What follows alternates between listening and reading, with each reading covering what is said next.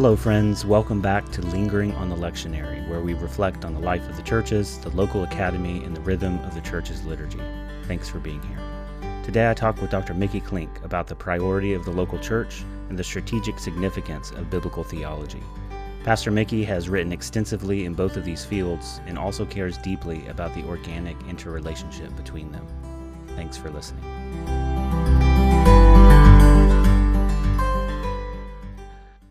Well, welcome, Dr. Klink and Pastor Mickey. Thanks for joining us. Today, we're going to be chatting about some of your work in biblical theology and local church ministry. But before we jump in, could you introduce yourself and tell us a little bit about your pastoral and academic ministry?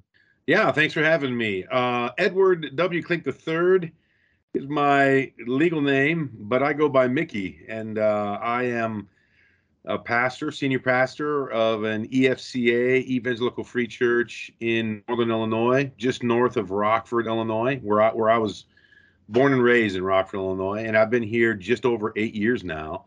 But I was a professor of New Testament at Talbot School of Theology and Biola University uh, for nine years before that.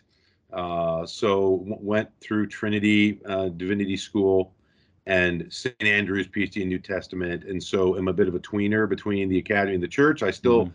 teach at TEDS uh, part time, obviously, and then pastor full time, and continue to participate in the ecclesial and academic discussion of God's Word and God's world in writing. Mm-hmm. All right, great. We'll be talking about uh, both of those areas, uh, but uh, let's start with last year you published a book called The Local Church What It Is and Why It Matters for Every Christian with Crossway. Um, this is uh, a small book, uh, a relatively small book, and written for pastors and a lay audience. Um, what would you say some of the core claims you make in this book are? And then what are you hoping to accomplish with a book like this? Yeah, I it, it's it's actually the first book I've written that is intended to be for the average church member. I mean, I've written some works that are more textbooks, right? So students at a college level or certainly seminary. But I wrote this book with my church or my kind of church and my kind of church Christian in mind because I just saw there was a huge need to make an argument for the local church. And it, and it happened to be that all the proposal for this and everything happened before COVID hit. So it was actually during COVID when the book was finished, uh, when I hmm. finished writing it. But but but COVID revealed all the more the need for this. But but I'd been sensing since I worked with young adults when I was out in California. Uh, my wife and I ran our local church's young adult ministry when I was professoring out in California, and we it, I talk about this in the beginning of the book. I had a fascinating conversation with a very bright young adult who just tried to make an argument that the church is not only unnecessary, mm. it injures or wounds the mission of God and the work of Christians in the world. And it was that conversation that led me to say, I, I think this there's something here that needs to be said, and at least got me thinking about it. And recent literature in the last decade or so has revealed there is a growing number of the nones or the dones those mm-hmm. who are literally trying to do Christianity without the church and even argue it, like a book by a person named Kelly Bean, who would say how to be the Christian, how to be a Christian without going to church. And so there needs to be some kind of a statement. And mine is certainly not a definitive one. Many other people and other ministries are writing on this. And I think that's just part of God's providential care for his people. But I just wanted to be one voice, one contributor. And my book really tries to do two things. It pastorally is making a case for the church for the individual Christian. And it's call it at a biblical theological level, it's trying to explain what the church does, what the church is, how the church works. So there's a little meatiness to it, and then I'm giving a bit of a steak dinner. It's not a it's not a bunch of French fries, um, but at the same time, it's a bit of a plea, uh, a sermon, so to speak, that's saying, "Hey, the church matters to God and as a Christian, the church should matter to you. And I mm-hmm. even end the book. I mean, it's five basic chapters where I answer five basic questions. But my sixth chapter is I take 20 common questions. Like I emailed fellow pastors, friends, mm-hmm. academics. what what topics would you think should be explained? And I tried to answer each, each of them in about three 350 words. So it's like, why do we meet on Sunday, and what? How, how do I choose a church, and various things that I hope would have some practical value for a Christian, and uh, that was my goal. So mm-hmm. I hope it wasn't trying to do too much academically or too too much pastorally, but my goal was to have a book that would speak into both those realms to the individual Christian. Yeah, I appreciate the way you uh, articulate that as well, because I think the um, you know you said put a little meat on it. You know, it's not like French fries, like the you mentioned the McDonaldization of the church. Uh, this is kind of more like a a Texas Roadhouse version of ecclesiology. yeah. you get, uh, um, but I one of the things I thought was helpful about your book is it is it is brief it's small it's it's nice to hold you can pick it up uh, and uh, you don't sprain your wrist or something uh, but i think what someone that reads it with uh, an open you know an open heart is going to realize is that there's there's more theologically robust um, issues and support and uh, content uh, than sometimes that we typically think when we think of the church. Um, either sometimes we're even students or even kind of people already in ministry when they think about studying the church, they might be thinking about church government, governance, or you know particular issues, but bringing those all together in a, a thick theological framework uh, really creates a, a different starting point for thinking about the church.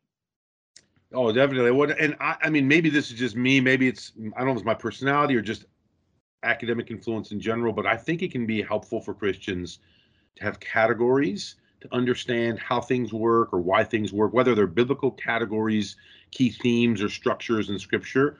But at a practical level, thinking of the offices of the church or thinking of mm-hmm. the church as both an institution and an organism, those are really helpful categories for understanding why and how things happen in the local church. But but just at a pastoral level, we, we need to we need to be making a case for the church in word and in deed. Mm-hmm. Um, and my own story of moving from the academy to the church is is partly that passion for saying that the mission of the church is important as other parachurch or other things that God uses in the world. The mission of the local church for me is definitive for what I'd like to commit my life and energy to, Lord willing. Um, but at the Christian level, that that's true for every individual Christian and their local church. Mm-hmm. Right. You say earlier in the book um, that the book was written with the pastoral intention of offering a resource for catechizing Christians by explaining the church to them. I really appreciate that because it points to this ecclesial dynamic of not only the importance of teaching within the context of the local church, but also the importance of teaching about the meaning of the local church. Uh, so thinking sometimes in you know theological interpretation movement in the academy or just even thinking about uh, training students to be uh, teaching within the context of the church and how important the uh, that context is. Sometimes what's missing is the meat and potatoes of why why you, you should be grounded there and some of the implications of doing teaching and ministry uh, within that setting. Well, yeah, and I and I would say, I mean, I mean, at least a, it's a small data sample, but my own experience of moving from the academy, where all my colleagues, and really the majority of my students, had a pretty good biblical literacy, to just going to an average local church in the very region in which I grew up, and seeing, I needed to re-explain baptism, Lord's Supper, why we meet on Sundays, mm-hmm. basic truths of the Christian faith, and I can only imagine in our Christian tradition, that's probably true in almost every church. Like we've even we've even mm-hmm. adjusted the way we do church to have what we call a growth hour, eh, call it Sunday school hour, whatever. But we we literally have catechizing as part of the process of the local church. Like we're still having our corporate worship, of course, but we feel like we actually need intentional classes that take people through the Old and New Testament, that give them basic doctrine and biblical theology, that that help them understand some church history, that learn how to apply not only the the word of God to their own lives, but to the world, cultural questions and issues. Like we think we need to. Where else are Christians going to learn that? They mm-hmm. should be. That's part of being a disciple. But certainly regarding the local church, we almost need to explain what we are and what we do And again, this book was an attempt to try to do that. Yeah, and I think that's uh, particularly pressing in our culture where uh, you address this a couple chapters in when you start talking about some of the misconceptions about what church is and what is what it is not. Uh, one that I think anybody that's in ministry for any length of time is going to run into is this notion that the church is really a metaphorical way of speaking about something else, as you mentioned, like community relationships or doing life together. Um, and sometimes sometimes that means watching the football game, you know, or something like that, uh, being together, or even something closer to like an individual pursuit of the spiritual disciplines, and that kind of being the um, the terminus of what somebody thinks of as the context or the community of the church. Well, and it's funny because there's almost been a, a it's almost felt like in light of our I mean I'm I'm speaking from the hip and when I say this, but in light of the focus on the individual in our culture and the anti-institutional nature that we've almost changed language. So mm-hmm. even the church will speak not of its institutional nature, but it'll say you need to plug into community and we're not a building, we're a people. And there's truth in that, but you also are something physical. You're embodied. Mm-hmm. And the gathering is actually significant. And the reality is, yes, community, but it's not the church is not just any spiritual intentional gathering right like mm-hmm. the, the church is more than that and i just don't think at least in the way i was taught christianity by good intentioned people that that was actually explained i think my exposure to this was when i saw the broader scope and the deeper teachings of scripture but also just a little bit of church history mm-hmm. that i could have a little bit of context to see our own moment and say hey we need we're a little off here like we were put a level the level of scripture to our cultural church moment, we'd be a little off, and we should tip it a little bit. Mm-hmm. We're, we're not we're not crumbling, but we need to be realigned so that our individual life is connected to the life of the body of Christ. Mm-hmm. But yeah, anyway, they there that's probably every generation needs to be reforming itself to the Word of God yeah. and asking and hoping and trusting that the Spirit of God is going to be doing that in our midst. Yeah. Well, and you mentioned um, the pandemic earlier. You know, in one sense, we could all kind of tell our, our war stories about doing ministry in in a time of pandemic. But uh, there's one sentiment that the global pandemic changed a bunch of things, which of course it did. But in terms of like the way that we view community versus virtual or embodied, in some ways, uh, and others have said this too, but it wasn't as much of things changing, but it's an exposing of things that were already there. Uh, stirred up, or it, you know, it revealed the way that most people had already started thinking about church. Yeah, and which is why every every generation needs to make sure their moorings are connected to the biblical prescriptions and descriptions of what it means to be human, what it means to be Christian, what it means to be the church so yeah, this little book that I intentionally wrote so that people in my own congregation, as an example, could manageably read it. A small group could use it and go through it. Right, there's discussion questions at the end of mm-hmm. each chapter, like just something that would be accessible to people. Maybe even my own teenage kids. Who knows? Right. Probably, but yeah. uh, that they could read it and get a little bit of a understanding of it. Mm-hmm. But yeah, I think I think that's we're in a moment where the church needs to be argued for, and I would say let's do it. Yeah, and one of the other things before we kind of uh, transition to biblical theology, the one of the my favorite things about your book is the title. Uh, not just there's several books about, and even recent books about the church, uh, but calling it the local church and thinking about the dynamic of a broad ecclesiology theology, but centering it on this emphasis on the local church. Um, so sometimes even students or pastors start to think of the church as kind of like either the universal church or most often just the generic church. We're just right. thinking about the church in America or the church at large. It's a very different thing uh, when you start thinking about the local church that you actually are a part of, having resources to think theologically about that uh, is similar to those broader categories, but definitely it functions in a different way.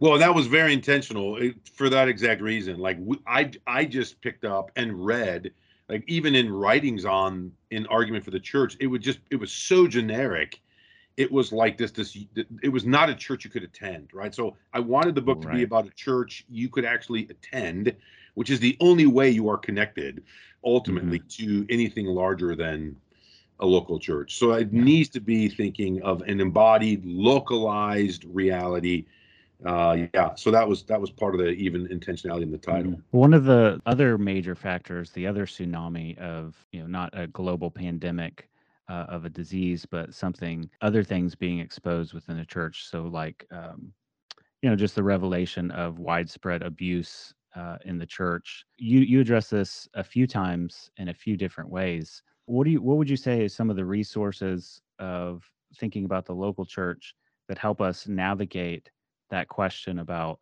if someone's objection to the church is not abstract or the- theoretical, it's it's a rejection of the local church because in their local church they were hurt or harmed in some way. What are some of the ways that you would kind of navigate through, or what resources does the doctrine of the church have for us uh, for those kind of uh, situations? Yeah, that that's a good question. And actually, as I've spoken to a couple groups of of of people since the book came out, that's been the biggest pushback not against the book per se, but against the argument. It's just mm-hmm. simply saying, well, even if I see a need for that uh, or for the church, uh, my experience has so wounded me. And mm-hmm. and part of me wants to say, and, and I think we've seen this being unveiled in, in recent years, even and maybe especially in the Chicagoland area where I live, uh, is we do need to be listening to that and being sensitive to that and setting up structures to try to avoid that ever happening. But but but but I guess my argument would be this, and I said this to an individual not long ago. I said, I gave my own story. Like I grew up without a dad in the home, and arguably had a therefore more negative experience of a two parent family and the role of a dad. But that doesn't mean that's an argument that I don't need one mm-hmm. or shouldn't want one. And, and and that's a simpler example. I wasn't like abused, of course, but like other you could have situations of an abusive parent or abusive father or whatever the case may be. And the very fact that you're wounded by that is proof that it's not the way that it's supposed to be and the thing itself is significant. So I, it doesn't avoid the fact that there's going to be people with trauma and are going to have to work through the realities of the church. So I'm not trying to demean that at all. But the very fact that we talk about single parent families or me, part of my story is growing up with a without a dad only only gives warrant to the fact that what I was supposed to have, what God's design mm-hmm. is for every biological child is to have a mom and a dad, is to have a family. And I would think biblically what God's design is for every spiritual child is to have a spiritual home called the local church. And there can be versions of that where there's abuse that needs to be dealt with. There can be trauma, but but the but the design isn't different.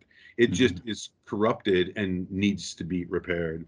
So right. I just thinking of it by design and comparing the biological family to the spiritual family, for me, just gives warrant that this is how God designed to raise up children, as Calvin says, uh, kings and peasants alike in his commentary in Ephesians.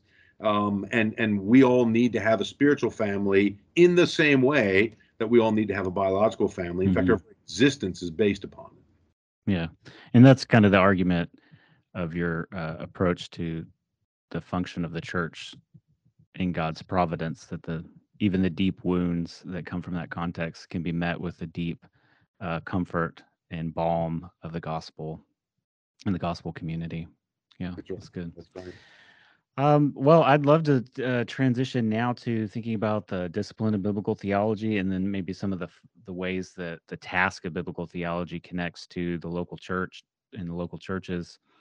Uh, 10 years ago, uh, you and Darian Lockett co authored Understanding Biblical Theology, a Comparative Approach uh, with Zondervan, which also, uh, when I thought about this question, I thought, man, it's, I can't believe it's been 10 years. In some ways, it's been a long time since this has come out, but in, in other sense, when you're thinking about broader patterns, this is still very recent and very uh, contemporary. So, in your view, uh, someone that's familiar with this book, uh, what are some of the central insights you think uh, this spectrum has established? And uh, do you have any reflections on how the this BT spectrum and these overall categories have been received by readers? Yeah, great, Great question. I mean, so a little history might be helpful, uh, or at least enjoyable. I hope. Uh, yeah. So actually, it's 20 years ago. So 2002, when Darian Lockett and I, we actually first met in St Andrews, University of St Andrews in Scotland, uh, and we started participating in a seminar there while we were both doing New Testament. And there was a biblical studies seminar for PhD students there was a special seminar that was really kind of chaired and, and envisioned by Chris Seitz, a student of Brevard Childs. Mm-hmm. And Seitz, along with several other faculty and several students, did this scripture and theology seminar that was more than a little eye opening for many of us. I mean, including several other current professors and writers like a Jonathan Pennington and a Mark Gignilliat, people that are now, whether Southern Seminary, Mark's at Beeson, uh, Darian is at Talbot Biola where I used to be. I mean, and several others. We, coming from our evangelical world, um, with a probably strongly historical approach to Scripture, which is good and right, that lacked a bit of that theological expansiveness that you might see has been kind of a push or a movement in certain ways. That seminar was pivotal. And we were reading everything from Hans Frei, Eclipse of Biblical Narrative, to Barth's Romans commentary to Luther's work on the Psalms. I mean, you name it, we were all over the place. And we walked away from that, you know, three years later, graduating in 05, feeling like, wow, there is a biblical theology is a wax nose. Like it just goes every mm-hmm. every direction. Um, you just got there's really not biblical theology. There's biblical theologies and different traditions and things defined in different ways.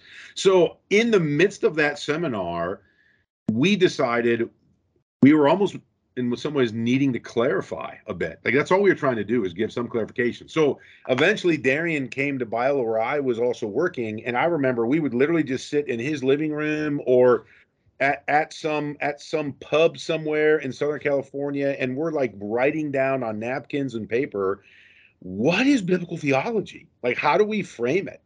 Mm-hmm. And we just tried to write a cartograph, a, a, map, so to speak. And again, the map is not like a GPS on a cell phone.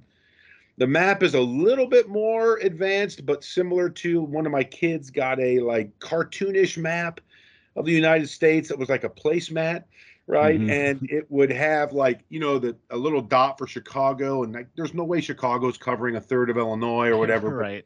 Right, but I mean, it it gives the general location of where Chicago is, but it's it's not something that is going to fit latitude longitude perfectly. Well, we're, while we're doing a little bit more specification than that, we were trying to just give categories, just just, something to map a general understanding of where things were going.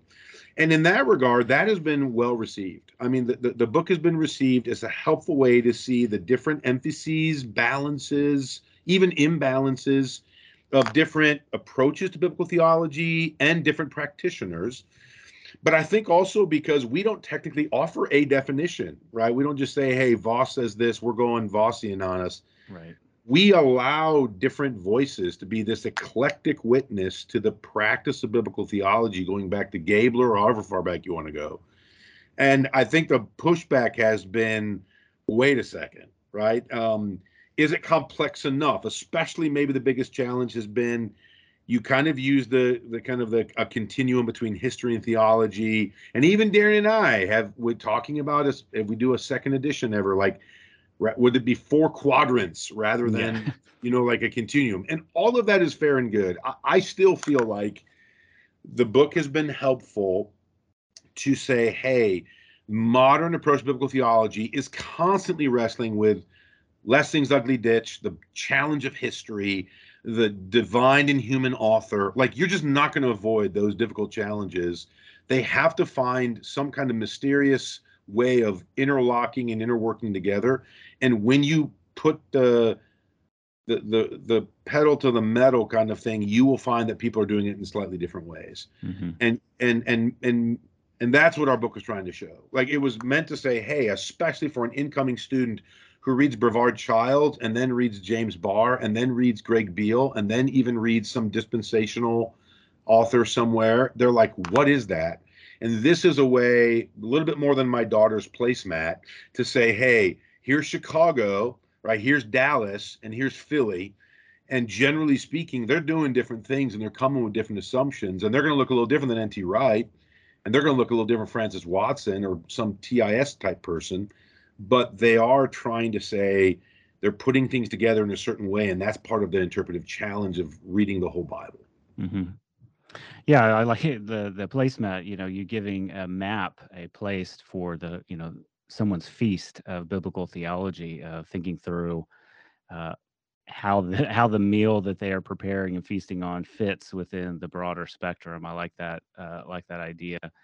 Uh, I found that the history theology spectrum, that particular focus, uh, has some enduring explanatory power because it forces you to consider the way that history is functioning within your approach to the Bible. You know, is it historical background information? Is it functioning as the organizing principle of your understanding of how the scriptures unfold.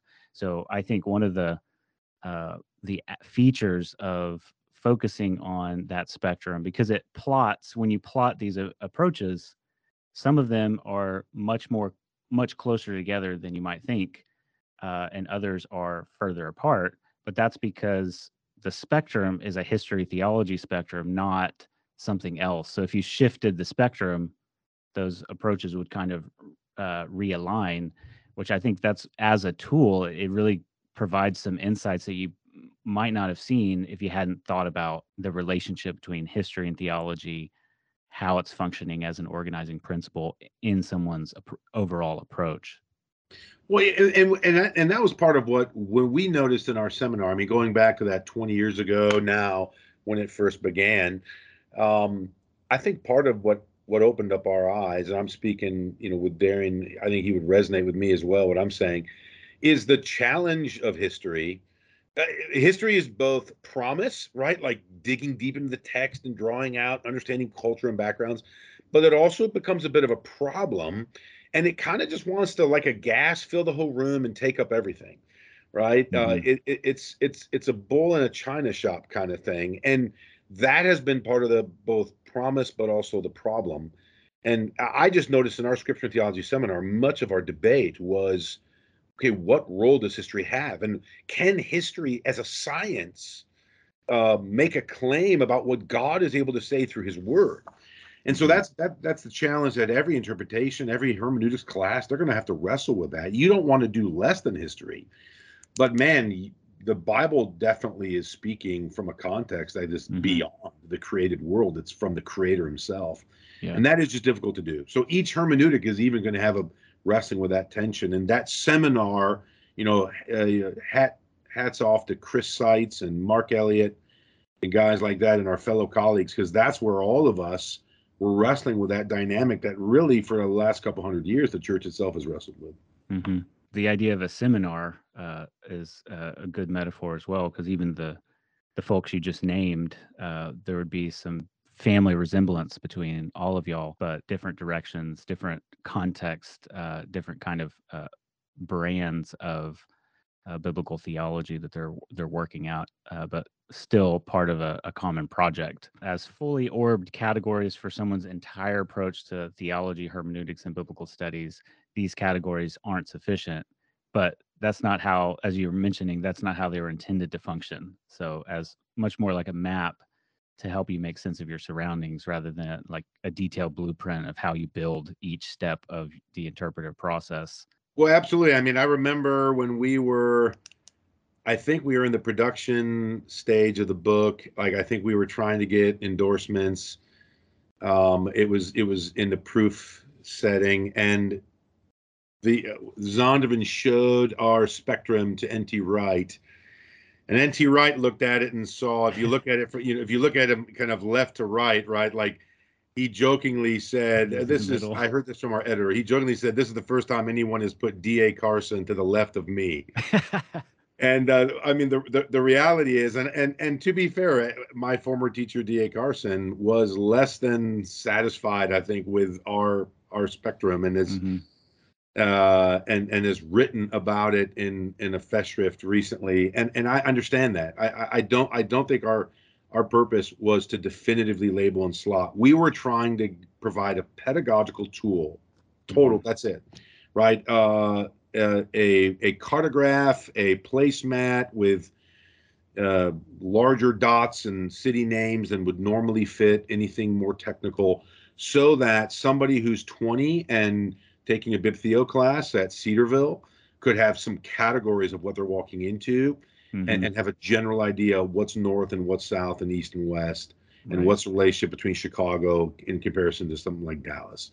And yeah. and, and and that that was all. But so to be fair, it's been a mixed bag. But I mean, the book has been used used regularly in classes of biblical theology in college and seminary. It's been cited regularly by publications. So I feel very satisfied that the book has helped mm-hmm. the academy and the church think through those things.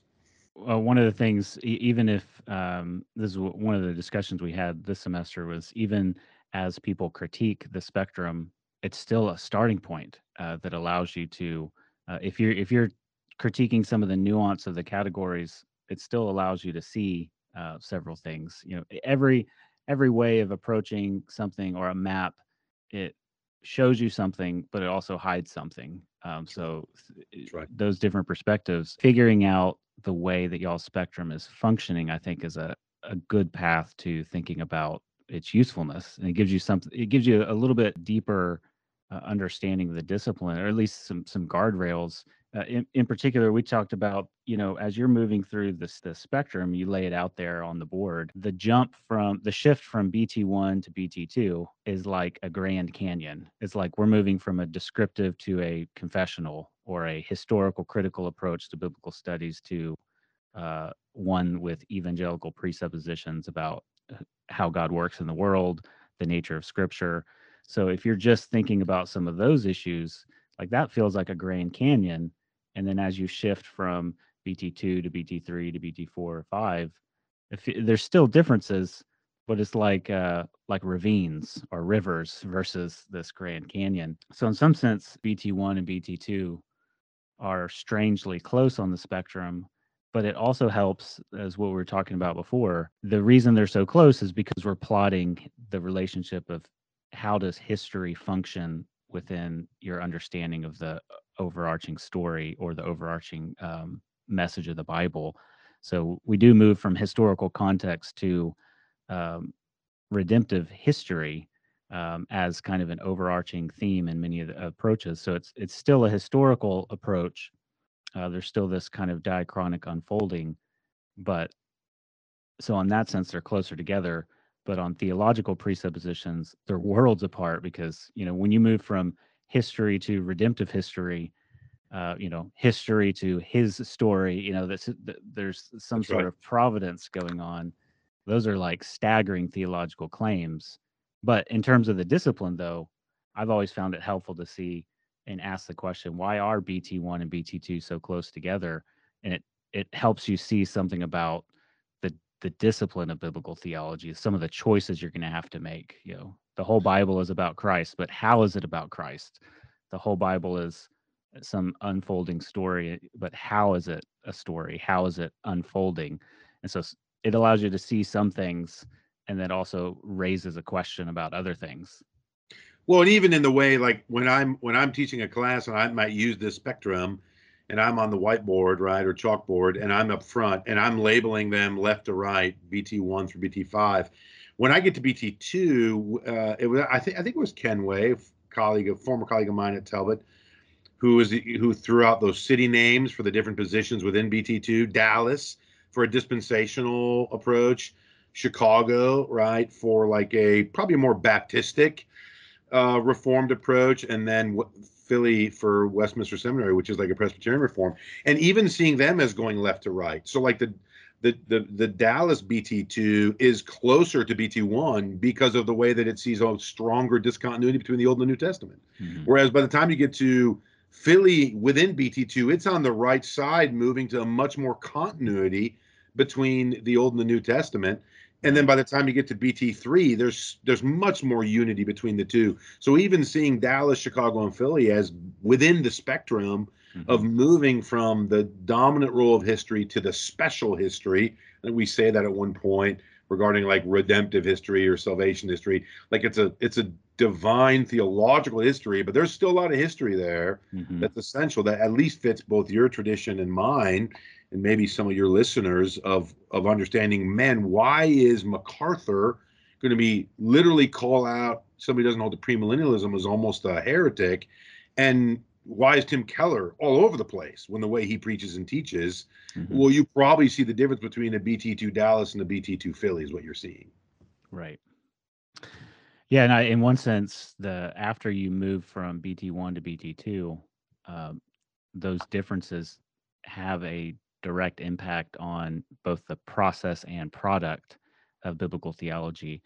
But some of those change, some of those shifts and differences, um, I would consider in some ways intramural um, in terms of like theological positions about scripture, about providence, and and those things. But those hermeneutical decisions still definitely have a impact on the way that you conceive of the discipline.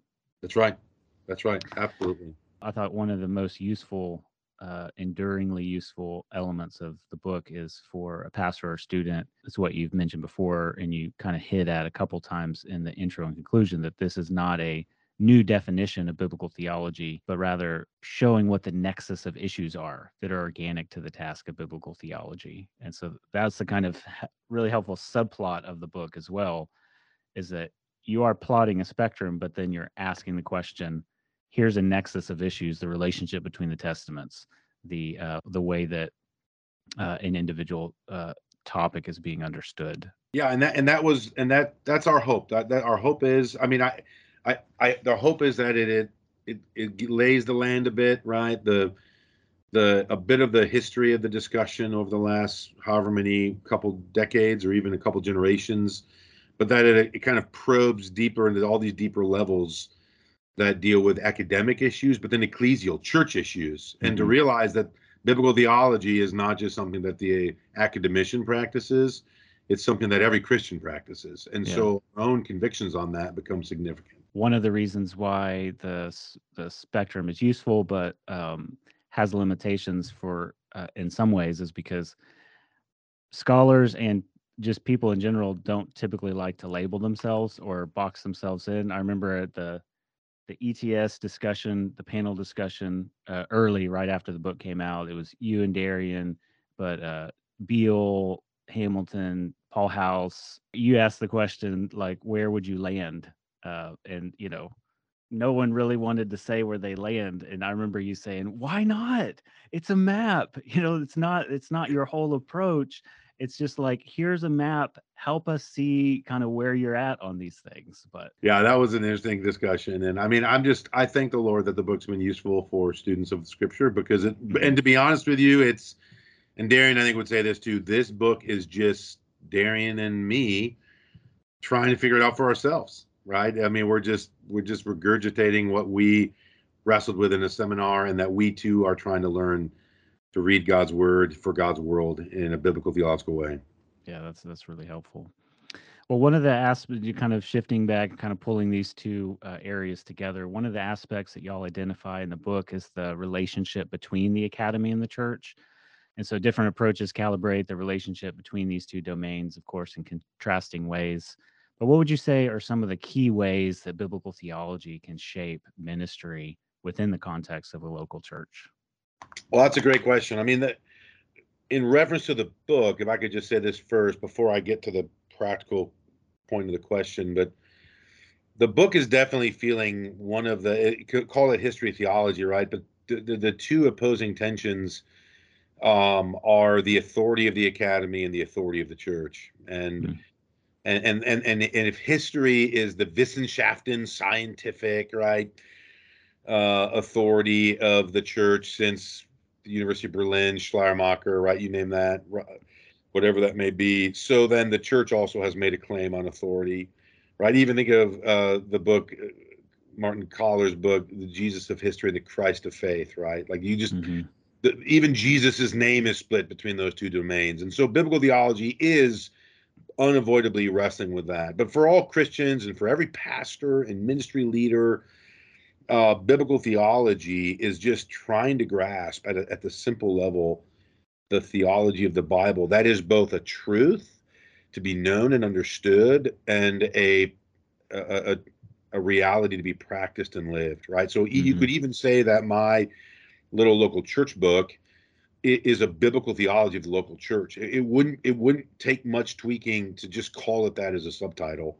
Yeah. Um, or, and maybe add a few dimensions to it, even if it's brief for that, right? Normally those are a little longer, but the reality is it is a bit of a biblical theology. It's just I'm explaining the church in a pastoral way, but to do that, I'm trying to get the theology of the Bible Mm-hmm. inclusive mm-hmm. of Old and New Testament and its prescription for us today. So I can't imagine anybody in ministry, and I say this as a pastor, not using biblical theology every time they determine how should we practice the Lord's Supper. Um, should should we put a baptismal in the sanctuary, or do we just do it on at the river? Mm-hmm. Uh, is church membership important or not? Uh, every application to a sermon or the meaning of a text. I mean, all of that. Even even do we do a campus? Uh, do we do a screen? Do we have an iCampus? Uh, uh, or do uh, what? What's the point of the gathered body? Like all of that is is feeding off the caloric energy of biblical theology mm-hmm. and and and that becomes super relevant for the pastor and even just the average christian yeah because those are questions that seem like just small logistic questions, but once you start asking the reasons or what are the ways that we need to answer that question, then then they start to become bigger questions that are big enough that it requires, as you mentioned in the book, the whole biblical storyline, the whole the whole of biblical theology to present even a sufficient answer to those. Well, and even the fact that I'm a I'm not a Presbyterian, right? I'm, I go to a free church. I'm Baptistic, well, that's that's from biblical theology. It's not just because the Presbyterian Church is too far away, or that my dear brothers and sisters, uh, uh you know, I'm radically disagreeing with them in certain ways. Darian Lockett, the author of the Bib Theo book with me, he goes to a Presbyterian church. I'm part of a free church, but we have a slightly, it's a secondary issue. It's not gospel, but we have a we have a slightly different biblical theology that ends up putting us in different local churches, and mm-hmm. that's that's just the reality that biblical theology is very practical and essential to live out the Christian life. So I would hope, I mean, we talk about biblical literacy.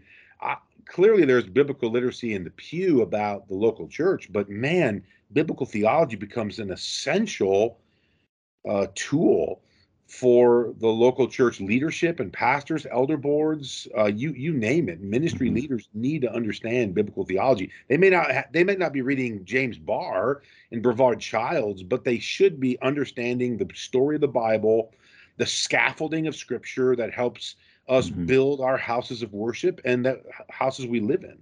Yeah. Well, one of the last things y'all say in the understanding biblical theology book is that for the church, biblical theology is not a method, but a way of life, and that it's it's woven into the very fabric of of what you're doing. I'm and I wonder, yeah, I wonder if we could even say, by way, I mean, you saying way of life. I wonder if like it's biblical theology is the meat of biblical wisdom, right? It's just mm-hmm. like rightly living out truth and grace in the world connecting God's word, which means we know it, we understand it, to God's world.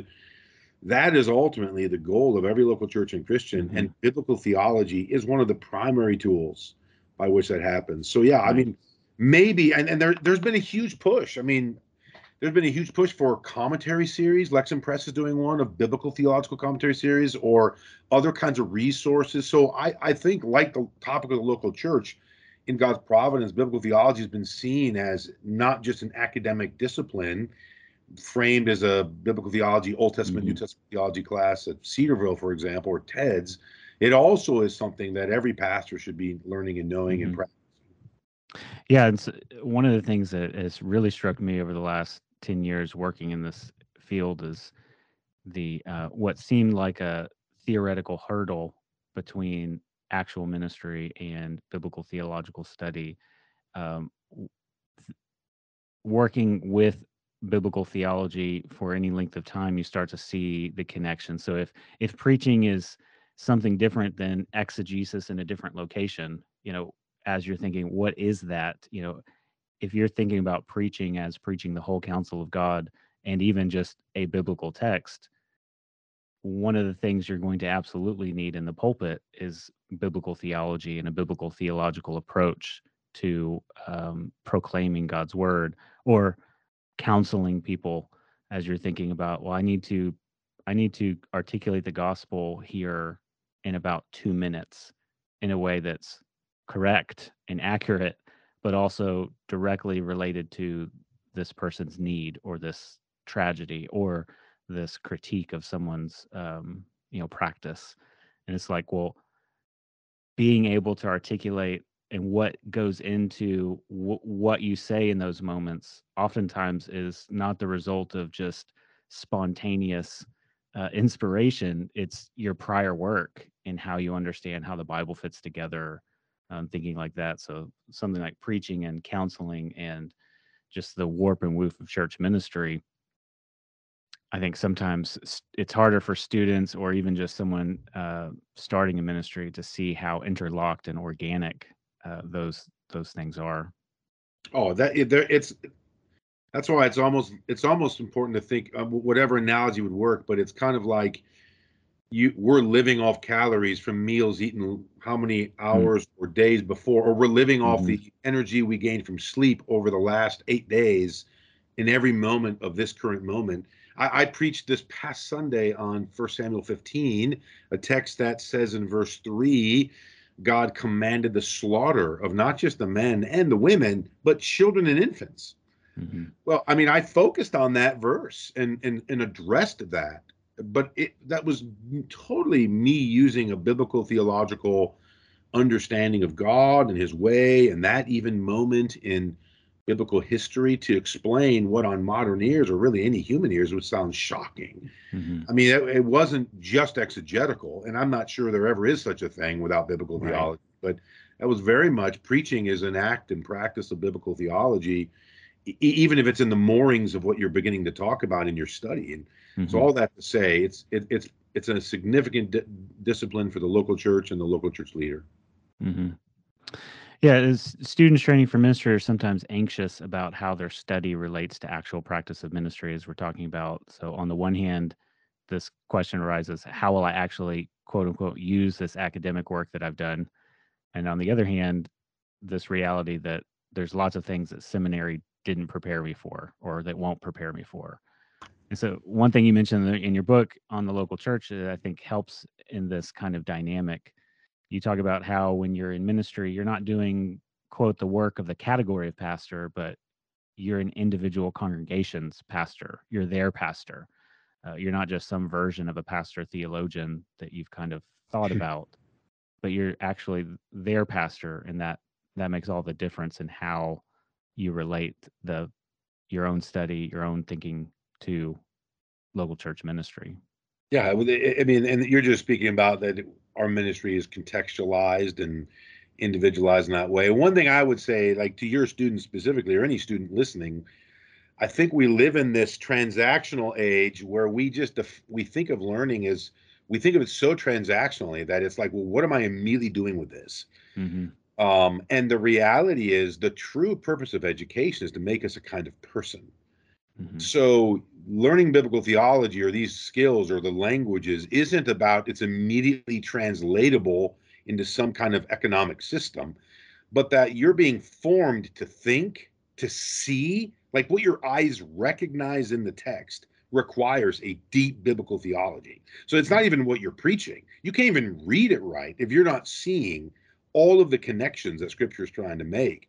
So it's making you, your study is making you a kind of person out of which you will live and move and do your ministry. And you can't even pinpoint necessarily, well, mm-hmm. this moment is transactional based on a class I took back in 84. You can't even do that because it's just become part of you and you're just living out that kind of reality. And so we need to move away from seeing it as mere transactional. What am I going to do with this? and and and ask the question how is this forming me as a person mm-hmm. that's ultimately the main goal of education yeah that's excellent and with that focus too you're no longer asking as you as you mentioned um, you're no you're no longer trying to itemize well which class or which skill am i using here or how am i going to use this that or the other in a particular task like exegesis or preaching or counseling. But I hear you saying that um, you bring all of your study in prep to every task every time you do it uh, as a pastor or, or in ministry or even just thinking yourself well, well I, I, mean i met with a i met with a couple recently talking about marriage issues and i brought to the table exegetical skills I learned in speaking about a particular text, biblical theology of defining what is marriage. How about even this? How about I related to the husband in a certain way that resonated with my own being raised without a dad? Was like, I mean, I wasn't even just all classes, it was my own person that at key moments and in key mm-hmm. ways was part of our conversation to speak to and exhort and encourage and love a young couple in our particular church I mean, you, you you just can't categorize that, or it's not mere transaction. It was just me, my person. The mm-hmm. ways God works through teachers, the way God works through experiences, uh, that that kind of thicker view of our personhood and ministry might be an encouragement to the student who doesn't see the value of this class, or even see the value of some of their past. That mm-hmm. in God's beautiful providence will be part of the machinery He will use for their life and ministry. Yeah, that's a good word. Well, I want to uh, respect your time here. Um, my concluding question is usually a more reflective question, and there's uh, there's a lot going on in our world that is discouraging. Uh, but what is something uh, you've experienced or reflected upon recently that gives you hope? Yeah, that's a good question. I mean, I mean, what what comes to mind when I hear the question is some of the study our church has been doing in First Samuel, where you mm. see the utter failure of so many aspects of God's people that is demoralizing. Like Samuel himself like weeping and just seeing the failures of King Saul, for example. Mm-hmm. And yet, what we've been seeing as a church in First Samuel is how all none of that surprised God at all, nor in the least hindered him from doing exactly what he was going to do to perfection for his purposes, for his people, and for the world. And man, I I just the parallel to our day is so important in seeing the some of the political chaos and church division and and, and disunity that we're facing in a very heated age is to know that in the midst of all that, just like with the people of old, so the current people of God, God is working in a way to perfection to accomplish what He alone will certify, and and and we can trust Him in that. Mm-hmm. Uh, and maybe even our individual, your individual, for example, your students and, and their par- particular work and moment to see that all of that is part of God's providential provision. I've grown to trust God's providence, and I want to do that in this day and in the days to come. Mm-hmm. Oh, that's really helpful. That's good. Well, thank you again for joining us today. Your work and ministry has definitely been a great help to me and has prompted much helpful conversation in our classrooms and among colleagues. So, very much appreciated. Thanks for having me.